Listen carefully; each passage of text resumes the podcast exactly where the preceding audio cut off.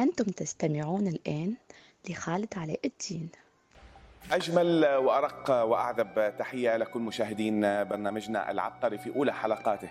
طبعا في برنامج العبقري الفكرة كانت عندي من زمان كتير و يعني البرنامج حيتناول ال- ال- الناس الاستثنائيين اللي عملوا أشياء عبقرية في مجال من المجالات. آه، ما حنتكلم عن تفاصيل آه، تفاصيل هذا الشخص ولكن حنتكلم عن الأمور العبقرية اللي خلته يوصل إنه يكون في برنامجنا ونسميه ونطلق عليه اسم العبقري. آه، حبدأ في المجال الفني لن أتكلم في أي أمور أخرى غير المجالات الفنية أو الرياضية وحيكون نقول الضيف الأول اللي حنتكلم عنه في هذا البرنامج في برنامجنا العبقري حيكون الفنان عمرو دياب.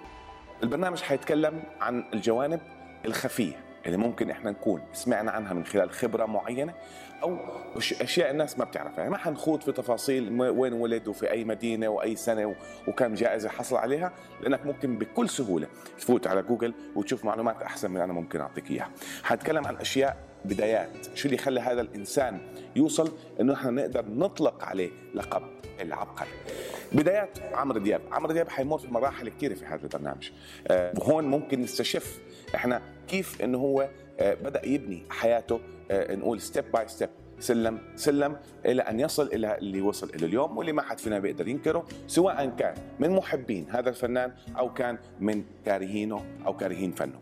طيب خلينا نبدأ بدايات عمرو دياب، بدايات عمرو دياب كان في مراحل الموسيقى العربية مرقت في مراحل عديدة.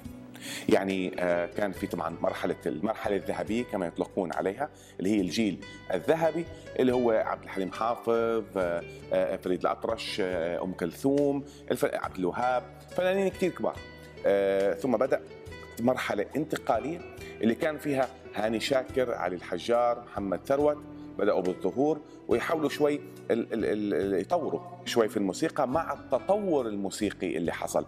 يعني كان زمان ممكن إنك تعمل أغنية ممكن تسجل فيها عشر أيام الآن ممكن تسجل أغنية في ساعة. في في هذا ال ال الوقت الانتقالي كان هناك بدأ بالظهور في آخره آه، فنان اسمه عمرو دياب سنة 1982 تقريبا. كانت بدايات هذا الفنان مع فرقة اسمها آه، الشياطين. كان عنده فرقة في بورسعيد كان يسميها اسم الشياطين وكان يقوم بالغناء والعزف مع أعضاء الفرقة. كان في هذيك الفترة اللي كان يتحكم في آه، السوق الفني خلينا نسميه وكان يحدد مين يكون فنان من الطراز الأول ومين كان يملك مفاتيح لعبة الفن آه، كان هاني شنودة الموسيقار هاني شنودة. كان هذا آه، الموسيقار عنده فرقة مشهورة وكان يحيي الحفلات لكبار الشخصيات وكان يعني كان يسألوه مثلا مين نجيب يغني في المكان الفلاني؟ كان هو ماسك في زمام الأمور. كان موسيقي وكان أيضا آه، آه، يحدد مين ممكن يكون. آه، المرحلة الفنية العربية انتقلت من هاني شنودة بعدين راحت لحميد الشاعري بعدين طارق مدكور وهكذا. حنتكلم الآن عن فترة هاني شنودة اللي كان له فضل بتحول أو انطلاق مسيرة عمرو دياب. كيف تعرف عمرو دياب على على على هاني شنودة؟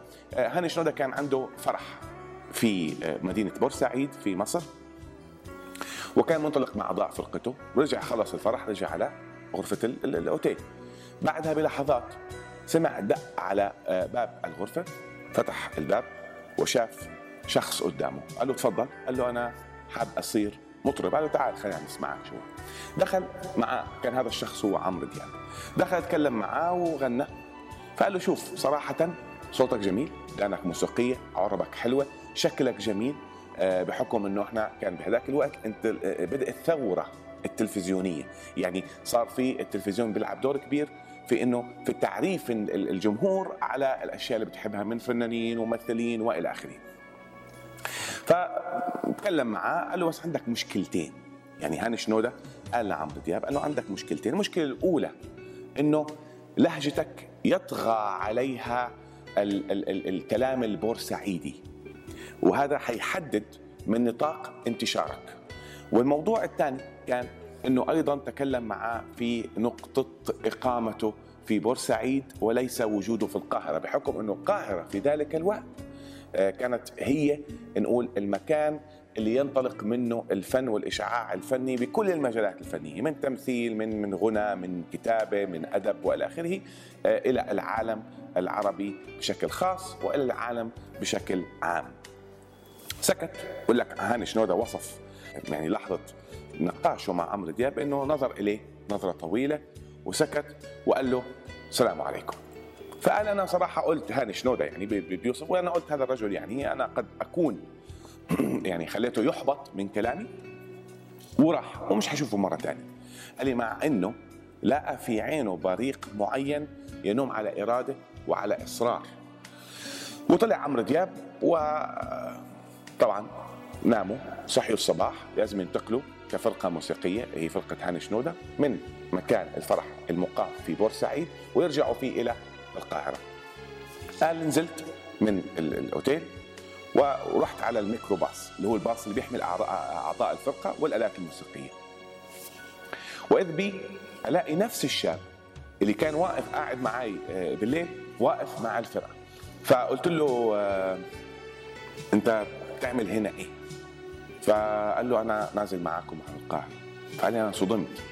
فقال إنه بما معناه انت رايح تقعد مع مين؟ قال له أنا جايب معي منتج وأنا حنفذ كلامك وحبدا بإني أروح على القاهره عشان أبدأ مسيرتي الفنية. قال له عندك مكان تنام فيها قال له أنا مدبر أموري. قال له تفضل ركبوا الباص وراحوا إلى القاهره وهناك تبنى هاني شنودة عمرو دياب إنه أعطى آه، زي ما تقولوا نوع من أنواع الدعم في دخول معهد الموسيقى العربية في القاهرة اللي هو أهم المعاهد الموسيقية في العالم العربي في ذلك الوقت.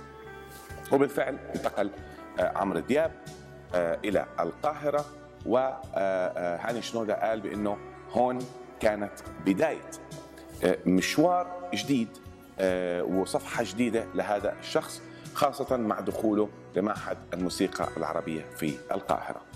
هذه حتكون أولى الحلقات اللي إحنا حنتكلم فيها عن مشوار عمرو دياب إلى العبقرية ووصوله إلى أن يكون العبقري في مجال الفن العربي الموسيقي الحديث.